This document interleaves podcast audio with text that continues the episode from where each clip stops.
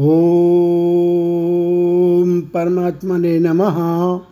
कठोपनिषद, द्वितीय अध्याय, द्वितीय द्वितीय बल्ली। प्रकारांतर से ब्रह्मानुसंधान। पुनरपि प्रकाशा प्रकारांतरेण ब्रह्म तत्व निर्धारणार्थोयमारंभो दुर्विज्ञेयत्वाद ब्रह्मण ब्रह्म अत्यंत दुर्विज्ञ है, अतः ब्रह्म तत्व का प्रकारांतर से फिर भी निश्चय करने के लिए यह आगे का ग्रंथ आरंभ किया जाता है। पूर्वेका दश द्वार मजस्या वक्रचेतस अनुष्ठाय न शोचति विमुक्त विमुच्यते वै तत् उस नित्य विज्ञान स्वरूप अजन्मा आत्मा का पुर ग्यारह दरवाजों वाला है। उस आत्मा का ध्यान करने पर मनुष्य शोक नहीं करता और वह इस शरीर के रहते हुए ही कर्म बंधन से मुक्त हुआ ही मुक्त हो जाता है। निश्चय यही वह ब्रह्म है। यह शरीर रूप पुर पुर के समान होने से पुर कहलाता है। द्वारपाल और अधिष्ठाता हाकिम आदि अनेकों पुर संबंधी सामग्री दिखाई देने के कारण शरीर पुर है और जिस प्रकार संपूर्ण सामग्री के सहित प्रत्येक पुर अपने से अस, असंगत बिना मिले हुए स्वतंत्र स्वामी के उपयोग के लिए देखा जाता है, उसी प्रकार पुरुष सदृशता होने के कारण यह अनेक सामग्री संपन्न शरीर भी अपने से पृथक, राजस्थानीय अपने स्वामी आत्मा के लिए होना चाहिए। यह शरीर नामक पुर ग्यारह दरवाज़ों वाला है। दो आँख, दो कान, दो नाशारंध्र और एक मुख इस प्रकार सात मस्तक संबंधी नाभि के सहित शिष्ण और गुदा मिलाकर तीन निम्न देशीय तथा ब्रह्मरंद रूप एक सिर में रहने वाला। इस प्रकार इन सभी द्वारों से युक्त होने के कारण यह पुर एकादश द्वार वाला है। यह, वह पुर किसका है? इस पर कहते हैं अज का। अर्थात पुर के धर्मों से विलक्षण जन्मादि विकार रहित राजस्थानी आत्मा का। इसके सिवा जो अव अवक्र चित्त है, जिसका चित्त विज्ञान अवक्र, अकुटिल अर्थात सूर्य के समान नित्य स्थित और एक रूप है, उस अवक्र चेता राजस्थानीय ब्रह्म का यह पुर है। जिसका यह पुर है, उस पुर स्वामी परमेश्वर का अनुष्ठान ध्यान करके, क्योंकि सम्यक विज्ञान पूर्वक ध्यान ही उसका अनुष्ठान है। अतः संपूर्ण ईषणाओं से मुक्त होकर उस सम, संपूर्ण भूतों में स्थित ब्रह्म का ध्यान कर पुरुष शोक नहीं करता। ब्रह्म के विज्ञान से अवय प्राप्ति होती है। अतः शोक का अवसर न रहने के कारण भय दर्शन भी कहाँ हो सकता है? अतः वह इस लोक में ही अविद्याकृत काम और कर्म के बंधनों से मुक्त हो जाता है। इस प्रकार वह मुक्त, जीवन मुक्त हुआ ही मुक्त, विदेह मुक्त होता है, अर्थात पुनः शरीर ग्रहण नहीं करता। परंतु यह आत्मा तो केवल एक ही शरीर रूप पुर में रहने वाला नहीं है, बल्कि सभी पुरों में रहता है। किस प्रकार रहता है? सो कहते हैं। आग्वंशा शुचि से शद बसुरंतरिक क्षधोता वेदिश दुरोणशत नृषदेवर सदृश सदृतत् सदृतस्द्वयोम शब्दजा गोजा ऋतजा आद्रजा ऋतम बृहत। वह गमन करने वाला है, आकाश में चलने वाला सूर्य है, वसु है अंतरिक्ष में विचरने वाला सर्वव्यापक वायु है। वेदी पृथ्वी में स्थित होता अग्नि है, कलश में स्थित सोम है, इसी प्रकार वह मनुष्य में गमन करने वाला देवताओं में जाने वाला सत्य या यज्ञ में गमन करने वाला आकाश में जाने वाला जल, पृथ्वी, यज्ञ और पर्वतों से उत्पन्न होने वाला तथा सत्य स्वरूप और महान है। वह गमन करता है, इसलिए हंस है। शुचि आकाश में सूर्य रूप से चलता है, इसलिए शुच सत है। सबको व्याप्त करता है, इसलिए वसु है। वायु रूप से आकाश में चलता है, इसलिए अंतरिक्ष सत है। अग्नि ही होता है। इस श्रुति के अनुसार होता, अग्नि को कहते हैं वेदी पृथ्वी में गमन करता है, अतः वेदी शद है। जैसा कि यह वेदी पृथ्वी यज्ञ भूमि का उत्कृष्ट मध्य भाग है, इत्यादि मंत्र वर्ण से प्रमाणित होता है कि यह है अतिथि सोम होकर दुरोण कलश में स्थित होता है। इसलिए दुरोण शत है अथवा ब्राह्मण अतिथि रूप से दुरोण घरों में रहता है, इसीलिए वह अतिथि द्रोण शत है। वह मनुष्यों में जाता है, इसलिए नृसत है। वह देवताओं में जाता है, इसलिए बरसत है। ऋत सत्य अथवा यज्ञ को कहते हैं, उसमें गमन करता है, इसलिए ऋत सत है। व्योम आकाश में चलता है, इसलिए व्योम सत है। अप जल में शंख शिपी और मकर आदि रूपों में से उत्पन्न होता है, इसलिए अब्जा है। गो पृथ्वी में ब्रीह यवादि रूप से उत्पन्न होता है, इसलिए गोजा है। ऋत यज्ञांग रूप से उत्पन्न होता है, इसलिए ऋतजा है। नदी आदि रूप से आद्री पर्वतों से उत्पन्न होता है, इसलिए आद्रजा है। इस प्रकार सर्वात्मा होकर भी वह ऋत। अभी तक स्वरूप स्वभाव सत्य स्वरूप ही है, तथा सबका कारण होने से बृहत महान है। असौबा आदित्यो हंसा, इत्यादि ब्राह्मण मंत्र के अनुसार यदि मंत्र से आदित्य का ही वर्णन किया गया हो तो भी आदित्य सूर्य आत्मा जगतस तस्थुतश्च। इस चराचर के आत्मस्वरूप हैं। ऐसा अंगीकृत होने के कारण इसका उस ब्राह्मण ग्रंथ की व्याख्या से भी अवरोध ही है। अतः इस मंत्र का तात्पर्य यह है कि जगत का एक ही सर्वव्यापक आत्मा है। आत्माओं में भेद नहीं है। अब आत्मा का स्वरूप कराने में लिंग बतलाते हैं। ऊर्ध्वम प्राणमुन्नयत्यपानम प्रत्यगश्यति मध्ये माशीनम विश्व देवा उपासते। जो प्राण को ऊपर की ओर ले जाता है और अपान को नीचे की ओर ढकेलता है, हृदय के मध्य में रहने वाले उस बामन भजनी की शव देव उपासना करते हैं। जो हृदय देश से प्राण प्राण वृत्ति रूप वायु को ऊर्ध ऊपर की ओर ले जाता है तथा अपान को प्रत्यक नीचे की ओर ढकेलता है। इस वाक्य में यह, जो यह पद शेष रह गया है, हृदय कमलाकाश के भीतर रहने वाले उस बामन अर्थात भजनीय की, जिसका विज्ञान रूप प्रकाश बुद्धि में अभिव्यक्त होता है, चक्षु आदि सभी देव इंद्रियाँ हैं। और प्राण रूप रसादि विज्ञान रूप कर देते हुए इस प्रकार उपासना करते हैं। जैसे वैश्य लोग राजा की, अर्थात वे चक्षु आदि उसके ही लिए अपना व्यापार बंद नहीं करते। अतः जिसके लिए और जिसकी प्रेरणा से प्राण और इंद्रियों के समस्त व्यापार होते हैं, वह उनसे अन्य है। ऐसा सिद्ध हुआ। यह, यही इस वाक्य का अर्थ है। देहस्थ आत्मा ही जीवन है। किंच तथा अस्य विस्तृंसमानस्य शरीरस्थस्य देहिनः।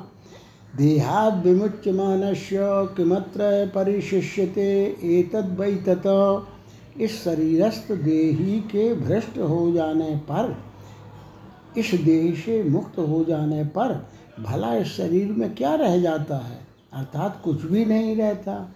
यही वह ब्रह्म है। इस शरीरस्थ देही देवान आत्मा के विंसरण समान अवसरण समान अर्थात भ्रष्ट हो जाने पर इस प्राणादि समुदायों में से भला क्या रह जाता है? अर्थात कुछ भी नहीं रहता। देहात विमुच मानस्य, ऐसा कहकर ब्रंश सन शब्द का अर्थ बतलाया गया है। नगर के स्वामी के चले जाने पर जैसे पूर्वासियों की दुर्दशा होती है, उसी प्रकार इस शरीर में जिस आत्मा के चले जाने पर एक क्षण में ही यह भूत और इंद्रियों का समुदाय स्वरूप सब का सब बलहीन, विध्वस्त अर्थात नष्ट हो जाता है से भिन्न ही सिद्ध होता है। यदि कोई ऐसा माने कि यह शरीर, प्राण और अपान आदि के चले जाने से ही नष्ट हो जाता है। उनसे भिन्न किसी आत्मा के जाने से नहीं, क्योंकि प्राणादि के कारण ही मनुष्य जीवित रहता है। तो ऐसी बात नहीं है, क्योंकि न प्राणेन, न पानेन मर्त्यो जीवति कश्चन, इतरेण तो जीवंती यस्मिन नेताबुपाश्रित कोई भी मनुष्य ना तो प्राण से जीवित रहता है और ना अपान से ही, बल्कि वे तो जिसमें ये दोनों आश्रित हैं, ऐसे किसी अन्य से ही जीवित रहते हैं।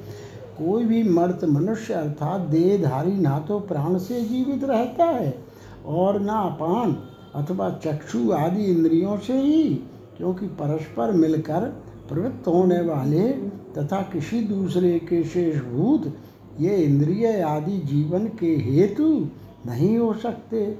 लोक में किसी स्वतंत्र और बिना मिले हुए अन्य चेतन पदार्थ को प्रेरणा के बिना ग्रह आदि संहत पदार्थों, संग्रहित पदार्थों की स्थिति नहीं देखी गई।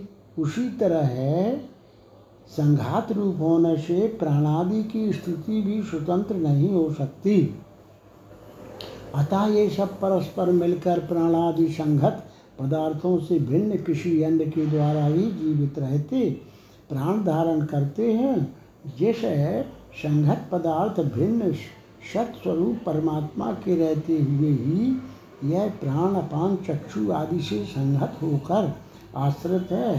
तात्पर्य यह है कि जिस संघत आत्मा के लिए प्राण, अपान आदि संघत होकर अपने व्यापारों को करते हुए वर्तते हैं, वह आत्मा उनसे भिन्न सिद्ध होता है। मरणोत्तर काल में जीव की गति। हंतता इदम प्रवक्ष्यामि गुह्यम ब्रह्म सनातनम यथा च मरणम प्राप्य आत्मा भवति गौतम। हे गौतम, अब मैं फिर भी तुम्हारे प्रति उस गुह्य और सनातन ब्रह्म का वर्णन करूँगा तथा ब्रह्म को न जानने से मरण को प्राप्त होने पर आत्मा जैसा हो जाता है। वह भी बतलाऊँगा। अहो, अब मैं तुम्हें फिर भी इस गुह्य गोपनीय सनातन चिरंतन ब्रह्म के विषय में बतलाऊँगा, जिसके ज्ञान से संपूर्ण संसार की निवृत्ति हो जाती है तथा जिसका ज्ञान न होने पर मरण को प्राप्त होने के अनंतर आत्मा जैसा हो जाता है, अर्थात वह जिस प्रकार जन्म मरण रूप संसार को प्राप्त होता है, हे गौतम वह सुन। योनिमन्ये प्रपद्यन्ते शरीरत्वाय देहिनः स्थाणुमन्येनुसंयन्ति यथा कर्म यथा श्रुतम। अपने कर्म और ज्ञान के अनुसार कितने ही देहधारी तो शरीर धारण करने के लिए किसी योनि को प्राप्त होते हैं और कितने ही स्थावर भाव को प्राप्त हो जाते हैं।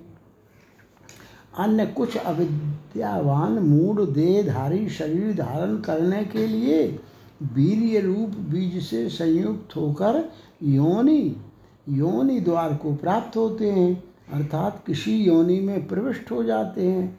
दूसरे कोई अत्यंत अधम पुरुष मरण को प्राप्त होकर यथा कर्म व यथा श्रुत स्थाणु यानी वृक्षादि स्थावर भाव का अनुवर्तन, अनुगमन करते हैं।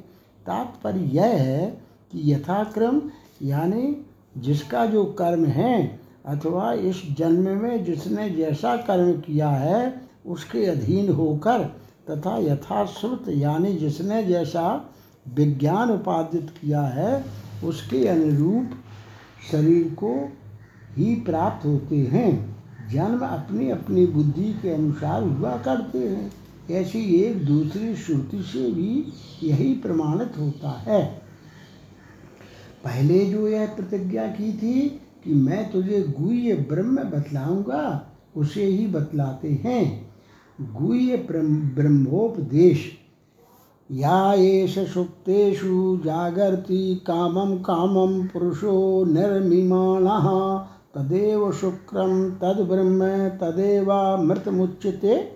तस्मिन् लोकाश्रिता सर्वे तदुनात्येति कश्चन एतद्वै तत प्राणादि के सो जाने पर जो यह पुरुष अपने इच्छित पदार्थों की रचना करता हुआ जागता रहता है, वही शुक्र शुद्ध है, वह ब्रह्म है और वही अमृत कहा जाता है। उसमें संपूर्ण लोग आश्रित हैं, कोई भी उसका उल्लंघन नहीं कर सकता। निश्चय यही वह ब्रह्म है। जो यह प्राण आदि के सो जाने पर जागता रहता है, उनके साथ सोता नहीं है। किस प्रकार जागता रहता है, इस पर कहते हैं, अविद्या के योग से स्त्री आदि अपने अपने इच्छित अभीष्ट पदार्थों की रचना करता हुआ अर्थात उन्हें निष्पन्न करता हुआ जागता है, वही शुक्र, शुभ्र यानी शुद्ध है, वह ब्रह्म है, उस भिन्न, उससे भिन्न और कोई गुह्य ब्रह्म नहीं है, वही सब शास्त्रों में अमृत अविनाशी कहा गया है। यही नहीं, उस ब्रह्म में ही पृथ्वी आदि संपूर्ण लोक आश्रित हैं, क्योंकि वह सभी लोकों का कारण है, उसका कोई भी अतिक्रमण नहीं कर सकता। निश्चय यही वह ब्रह्म है, इत्यादि आगे की व्याख्या पूर्ववत समझनी चाहिए। अनेक तार्किकों की कुबुद्धि द्वारा जिनका चित्त चंचल कर दिया गया है, अतः जिनकी बुद्धि सरल नहीं है, उन ब्राह्मणों के चित्त में प्रमाण से युक्त सिद्ध होने पर भी आत्मिकत्व विज्ञान बारंबार कहे जाने पर भी स्थिर नहीं होता। अतः उसके प्रतिपादन में आदर रखने वाली श्रुति पुनः पुनः कहती है। आत्मा का उपाधि प्रतिरूपत्व। आग्नेयथको भुवनम प्रविष्टो। रूपम रूपम प्रतिरूपो बभूव। एकस्तथा सर्वभूतांतरात्मा रूपम रूपम प्रतिरूपो बहिश्च। जिस प्रकार संपूर्ण भुवन में प्रविष्ट हुआ एक ही अग्नि, प्रत्येक रूप, रूपवान वस्तु के अनुरूप हो गया है, उसी प्रकार संपूर्ण भूतों का एक ही अंतरात्मा उनके रूप के अनुरूप हो रहा है, तथा उनसे बाहर भी है। जिस प्रकार एक ही अग्नि प्रकाश स्वरूप होकर भी भवन में इसमें सब जीव होते हैं, इसी से इस लोक को भुवन कहते हैं। उसी श्लोक में अनुप्रविष्ट हुआ रूप रूप के प्रति अर्थात काष्ट आदि भिन्न भिन्न प्रत्येक दाह्य पदार्थ के प्रति प्रतिरूप उस उस पदार्थ के अनुरूप हुआ दाह्य भेद से अनेक प्रकार का हो गया है। उसी प्रकार संपूर्ण भूतों का एक ही अंतरात्मा, आंतरिक आत्मा अत्यंत सूक्ष्म होने के कारण काष्टादि में प्रविष्ट हुए, अग्नि के समान संपूर्ण शरीरों में प्रविष्ट रहने के कारण उनके अनुरूप हो गया है। तथा आकाश के समान अपने विकारी रूप से उसके बाहर भी है। ऐसा ही एक दूसरा दृष्टांत है, भी है। व्यायुर्यथैको भुवनं प्रवेष्टो रूपं रूपं प्रतिरूपो बभूव। एकस्तथा सर्वभूतान्तरात्मा रूपं रूपं प्रतिरूपो बहिश्च। जिस प्रकार श्लोक में प्रविष्ट हुआ वायु प्रत्येक रूप के अनुरूप हो रहा है, उसी प्रकार संपूर्ण भूतों का एक ही अंतरात्मा प्रत्येक रूप के अनुरूप हो रहा है और उससे बाहर भी है। जिस प्रकार एक ही वायु प्राण रूप से देहों में अनुप्रविष्ट होकर प्रत्येक रूप के अनुरूप हो रहा है, उसी प्रकार संपूर्ण भूतों का एक ही अंतरात्मा प्रत्येक रूप के अनुरूप हो रहा है, इत्यादि पूर्ववत ही समझना चाहिए। इस प्रकार एक ही सर्वात्मकता होने पर संसार दुख से युक्त होना भी परमात्मा का ही सिद्ध होता है। इसलिए ऐसा कहा जाता है, आत्मा की असंगता। सूर्यो यथा सर्वलोक चक्षुर न लिप्यते चाक्षुषैर्बाह्यदोषै एकस्तथा सर्वभूतान्तरात्मा न लिप्यते लोक दुखे न बाह्या।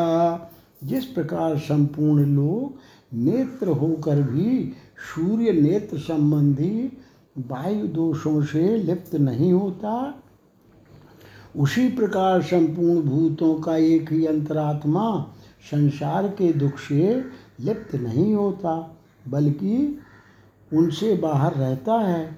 जिस प्रकार सूर्य अपने प्रकाश से लोक का उपकार करता हुआ, अर्थात मलमूत्र आदि अपवित्र वस्तुओं को प्रकाशित करने के कारण उन्हें देखने वाले समस्त लोगों का नेत्र रूप होकर भी अब पवित्र पदार्थादि के देखने से प्राप्त हुए आध्यात्मिक पाप दोष तथा पवित्र पदार्थों के संसर्ग से होने वाले बाह्य दोषों से लिप्त नहीं होता, उसी प्रकार संपूर्ण भूतों का एक ही अंतरात्मा भी लोक के दुख से लिप्त नहीं होता, प्रत्युत उससे बाहर रहता है।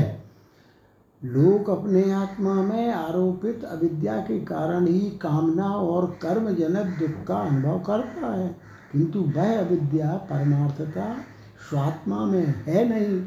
जिस प्रकार की रज्जु सुक्ति मरुस्थल और आकाश में प्रतीत होने वाले सर्प, रजत, जल और मलिनता, ये उन रज्जु आदि में स्वाभाविक दोष रूप नहीं है। बल्कि उनके संसर्ग में आए हुए पुरुष में विपरीत बुद्धि का अध्यास होने के कारण ही वे उन दोषों से युक्त प्रतीत होते हैं। किंतु उन दोषों से उनका लेप नहीं होता, क्योंकि वे तो उस विपरीत बुद्धिजनित अध्यास से बाहर ही है। इसी प्रकार संपूर्ण लोग भी रज्जु आदि में अध्यस्त, सर्पादि के समान अपने आत्मा में क्रिया, कारक और फल रूप विपरीत ज्ञान का आरोप कर उसके निमित्त से होने वाले जन्म, मरण आदि दुख का अनुभव करता है। आत्मा तो संपूर्ण लोक का अंतरात्मा होकर भी विपरीत अध्यारोप से होने वाले लौकिक दुख से लिप्त नहीं होता। क्यों नहीं होता? क्योंकि वह उससे बाहर है। अर्थात रज्जु आदि के समान वह विपरीत बुद्धिजनक अध्यास से बाहर ही है। आत्मदर्शी ही नित्य सुखी है। किंच तथा एको वशी सर्वभूतांतरात्मा एकम रूपम बहुधाया करोति।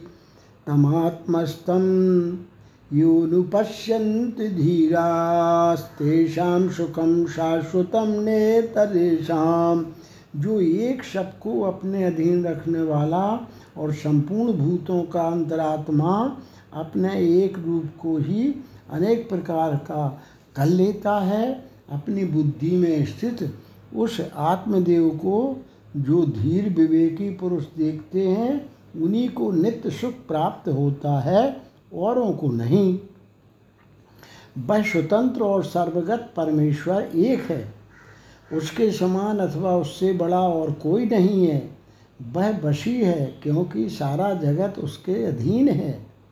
उसके अधीन क्यों है? इस पर कहते हैं क्योंकि वह संपूर्ण भूतों का अंतरात्मा है। इस प्रकार जो अचिंत शक्ति संपन्न होने के कारण अपने एक नित्य, एक रस विशुद्ध, विज्ञान स्वरूप आत्मा को नाम रूप आदि अशुद्ध उपाधि भेद के कारण अपनी सत्ता मात्र से बहुधा अनेक प्रकार का कर लेता है। उस आत्मस्थ अर्थात अपने शरीरस्थ हृदयाकाश यानी बुद्धि में चैतन्य स्वरूप से अभिव्यक्त हुए आत्मा को जो लोग देखते हैं, उन्हीं को नित्य सुख प्राप्त होता है। आकाश के समान अमूर्तिमान होने से आत्मा का आधार शरीर नहीं है, अर्थात आत्मा निराधार है। जैसे दर्पण में प्रतिबिंबित मुख का आधार दर्पण नहीं है। जिसकी बाह्य वृत्तियाँ निवृत्त हो गई हैं, ऐसे जो धीर विवेकी पुरुष उस ईश्वर आत्मा को देखते हैं, आचार्य और शास्त्र का उपदेश पाने के अनंतर उसका साक्षात अनुभव करते हैं, उन परमात्म स्वरूपता को प्राप्त हुए पुरुषों को ही आत्मानंद रूप शाश्वत नित्य सुख प्राप्त होता है। किंतु दूसरे जो बाह्य पदार्थों में आसक्त चित्त अविवेकी पुरुष हैं। उन्हें यह सुख स्वात्मभूत होने पर भी अविद्या रूप व्यवधान के कारण प्राप्त नहीं हो सकता। इसके सिवा नित्यो नित्यानां चेतनश्चेतनानां मेको बहूनां यो विदधाति कामान्। तमात्मस्तं योनुपश्यन्ति धीरास्तेषां शांति शाश्वती नेतरेशा जो अनित्य पदार्थों में, नित्य स्वरूप तथा ब्रह्म आदि चेतनों में चेतन है और जो अकेला ही अनेकों की कामनाएँ पूर्ण करता है, अपनी बुद्धि में स्थित उस आत्मा को जो विवेकी पुरुष देखते हैं, उन्हीं को नित्य शांति प्राप्त होती है, औरों को नहीं। जो अनित्यों, नाशवानों में नित्य अविनाशी है चेतन अर्थात ब्रह्मा आदि अन्य चेतयिता प्राणियों का भी चेतन है। जिस प्रकार जल आदि दाह शक्ति शून्य पदार्थों का दाहकत्व अग्नि के निमित्त से होता है, वैसे ही अन्य प्राणियों का चेतनत्व आत्म चैतन्य के निमित्त से ही है। इसके सिवा वह सर्वज्ञ तथा सर्वेश्वर भी है, क्योंकि वह अकेला ही बिना किसी प्रयास के अनेक सकाम और संसारी पुरुषों के कर्मानुरूप भोग यानी कर्मफल तथा अनुग्रह रूप निमित्त से हुए भोग विधान करता अर्थात देता है, जो धीर बुद्धिमान पुरुष अपने आत्मा में स्थित उस आत्मदेव को देखते हैं, उन्हीं को शाश्वती, नित्य यानी स्वात्मभूता शांति उपरति प्राप्त होती है। अन्य जो ऐसे नहीं है उन्हें नहीं होती। तदे तदिति मन्यते निर्देश्यम परमं सुखम कथम नु तद्विजानीयाम किम भाति विभाति वा। उसी इस आत्मविज्ञान को ही विवेकी पुरुष अनिर्वाच्य परम सुख मानते हैं। उसे मैं कैसे जान सकूँगा? क्या यह प्रकाशित हमारी बुद्धि का विषय होता है? अथवा नहीं, यह जो आत्मविज्ञान रूप सुख है, वह अनिर्देश कथन करने के अयोग्य, परम अर्थात प्रकृष्ट और साधारण पुरुषों के वाणी और मन का विषय भी है तो भी जो सब प्रकार की ऐषणाओं से रहित ब्राह्मण लोग हैं, वे उसे प्रत्यक्ष ही मानते हैं। उस आत्म सुख को मैं कैसे जान सकूँगा? अर्थात निष्काम यतियों के समान वह यही है, इस प्रकार उसे कैसे अपनी बुद्धि का विषय बनाऊँगा?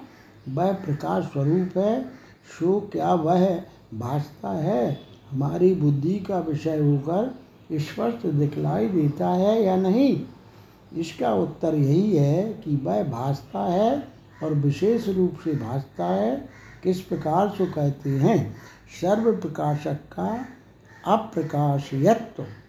न तत्र सूर्यो भाति न चंद्र तारकम नेमा विद्युतो भांति कुतोयमग्नि तमेव भान्तमनुभाति सर्वं तस्य भाषा सर्वविदं विभाति। वहाँ उस आत्मलोक में सूर्य प्रकाशित नहीं होता, चंद्रमा और तारे भी नहीं चमकते और न यह विद्युत ही चमचमाती है। फिर इस अग्नि को तो की तो बात ही क्या है? उसके प्रकाशमान होते हुए ही सब कुछ प्रकाशित होता है और उसके प्रकाश से ही यह सब कुछ भासता है। वहाँ उस अपने आत्मस्वरूप ब्रह्म में सबको प्रकाशित करने वाला होकर भी सूर्य प्रकाशित नहीं होता। अर्थात वह भी उस ब्रह्म को प्रकाशित नहीं करता।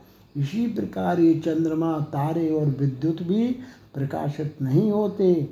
फिर हमारी दृष्टि के विषयभूत इस अग्नि का तो कहना ही क्या है? अधिक क्या कहा जाए?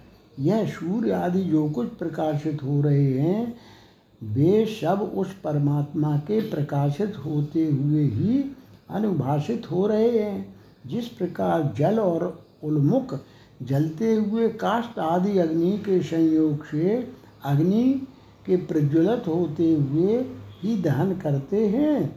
स्वयं नहीं, उसी प्रकार उसके प्रकाश तेज से ही ये सूर्य आदि सब प्रकाशित हो रहे हैं। क्योंकि ऐसा है, इसलिए वही ब्रह्म प्रकाशित होता है और विशेष रूप से प्रकाशित होता है। कार्यगत नाना प्रकार के प्रकाश से उस ब्रह्म की प्रकाश स्वरूपता स्वता सिद्ध है। क्योंकि जिसमें स्वता प्रकाश नहीं है, वह दूसरों को भी प्रकाशित नहीं कर सकता। जैसा कि घटादि का दूसरों को प्रकाशित करना नहीं देखा गया, और प्रकाश स्वरूप आदित्यादि का दूसरों को प्रकाशित करना देखा गया है।